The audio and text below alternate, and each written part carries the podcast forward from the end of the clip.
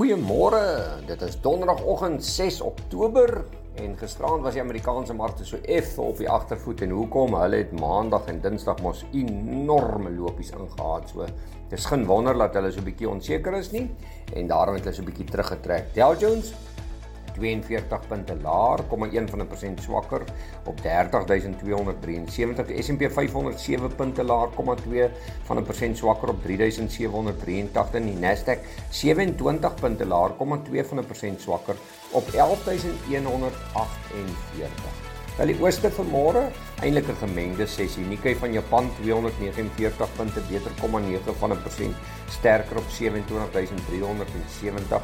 Hang Seng Index 92 punte laer, 0,4 van 'n persent swakker op 17999 en die Australiese indeks eintlik maar onveranderd minus 4 punte, 0,1 van 'n persent swakker op 6811. Hier by ons plaaslik, maar ook so 'n bietjie onder druk gekom na daai twee sterk lopies top 40 indeks 637 punte laer, 1% swakker op 59202 en die algehele indeks 700 punte laer, 1% swakker op 65613. Bel die rand vanmôre R17.73 teenoor die Amerikaanse dollar, uh euro R17.59 en 'n Britse pond R20.16.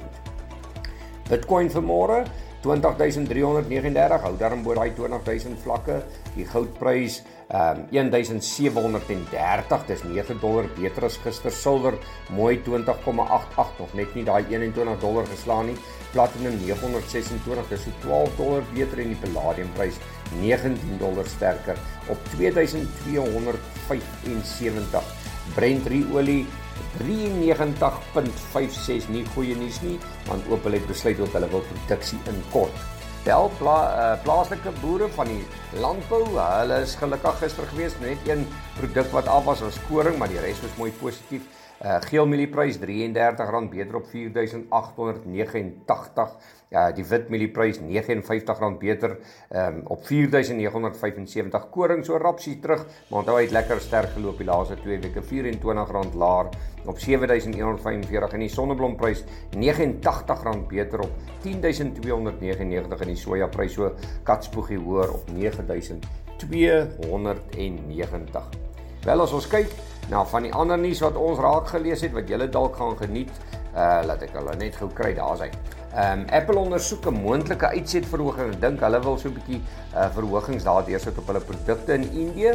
Duitsland se handelsoorskot het in Augustus tot 1,2 miljard euro gedaal. Japan se dienste aktiwiteit brei in September uit, so hulle vervaardiging tel so 'n bietjie kop uit.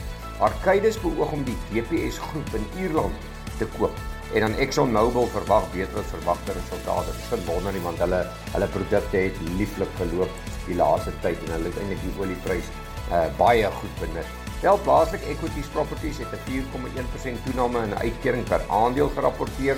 Allen Gray besit nou 5% van Goldfields, lyk my hulle verhoog dit so stadig maar seker.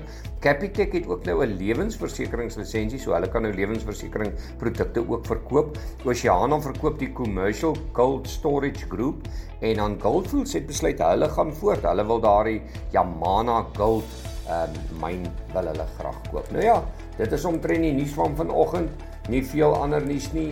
Uh besoek gerus ons webtuiste www.franseklerk vir meer inligting en ons gesels weer.